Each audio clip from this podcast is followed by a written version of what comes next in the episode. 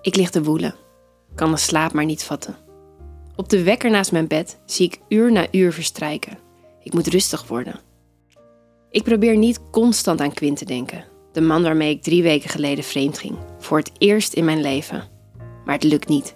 Steeds weer zie ik voor me hoe hij me vingerde, hoe hij me op bed gooide, hoe hij me aankeek.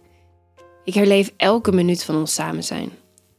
Ik voel opnieuw hoe zijn sterke handen mijn billen kneden, hoe zijn vingers ritmisch in en uit me glijden en precies de juiste plekken vinden. Mijn clitoris zwelt op bij de herinnering, begint zachtjes te kloppen. Ik zucht diep. Oh, wat verlang ik naar een volgende ronde. Maar helaas zit dat er niet in. Quinn was duidelijk. Wie vreemd gaat en zijn relatie wil behouden, moet nooit meer dan één keer met dezelfde persoon afspreken. Ik geloof dat hij daarin gelijk heeft. Ik moet voorkomen dat ik gevoelens ontwikkel voor een andere man. Ik wil mijn gezin niet op het spel zetten voor mijn seksuele escapades. Maar man, wat zou ik Quinn graag opnieuw willen zien. Ik bijt hard op mijn lip, in een poging de beelden die door mijn hoofd spoken te verdrijven. Een orgasme zou helpen, bedenk ik ineens. Misschien dat ik daarna wel in slaap val. Ik kijk opzij. Mijn man Boris ligt diep te slapen. Zal ik? Even twijfel ik. Wat als hij wakker wordt? Boris vindt het prima als ik masturbeer. Maar toch zou ik het gênant vinden als hij me betrapt. Hij vindt me al oversext. Ik zou het natuurlijk ook in de badkamer kunnen doen. Maar erg aanlokkelijk is dat niet. Het is midden in de winter en mijn bed is heerlijk warm. Met mijn rechterhand daal ik af naar beneden. Ik begin zachtjes, met kleine rondjes. Er ontsnapt me een zachte kreun. Oh, ik kan het niet helpen. Ik vind het eigenlijk wel een geil idee, besef ik ineens. Stiekem masturberen, terwijl ik naast mijn man lig en fantaseer over een ander. Zo stil mogelijk pak ik mijn vibrator uit mijn nachtkastje. Ik zet hem op de zachtste stand, om Boris niet wakker te maken. Ik schuif het speeltje bij me naar binnen, stoot een paar keer en duw het apparaat dan stevig tegen mijn clitoris. Mijn ademhaling wordt zwaarder. Wat zou Quinn op dit moment graag in me willen voelen? Ik wil klaarkomen terwijl hij me neukt. Boris draait zich om in zijn slaap.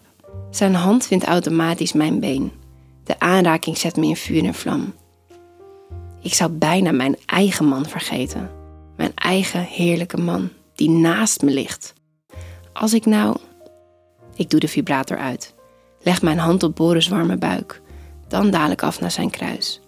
Boris en ik slapen altijd naakt. Heel voorzichtig begin ik hem af te trekken. Ik voel zijn penis groeien onder mijn aanraking. Mm, dit gaat de goede kant op. Ik ga op mijn rug liggen en vinger mezelf op hetzelfde ritme waarmee ik Boris aftrek. Met lange halen. Wow, ik ben zo nat dat er een vochtige plek ontstaat onder mijn billen. Dan ga ik rechtop zitten. Klim boven op Boris en laat me in hem glijden, terwijl ik mezelf blijf vingeren. Ik bereid hem, voel zijn penis diep in me. Oh ja, dit wil ik. Dit is lekker. Schat, wat, wat doe je? Vraagt Boris verward. En dan... Jezus, Char, doe eens even normaal. Het is midden in de nacht. Hij duwt me van hem af. Dan draait hij zich om en valt direct weer in slaap. Nou, lekker dan. Nu kan ik slapen al helemaal op mijn buik schrijven. Ik baal als een stekker. Er zijn mannen die een moord zouden doen voor seks met mij, denk ik mokkend. En het wordt de hoogste tijd dat ik met hen in contact kom. Ik sta op en trek een dikke badjas aan.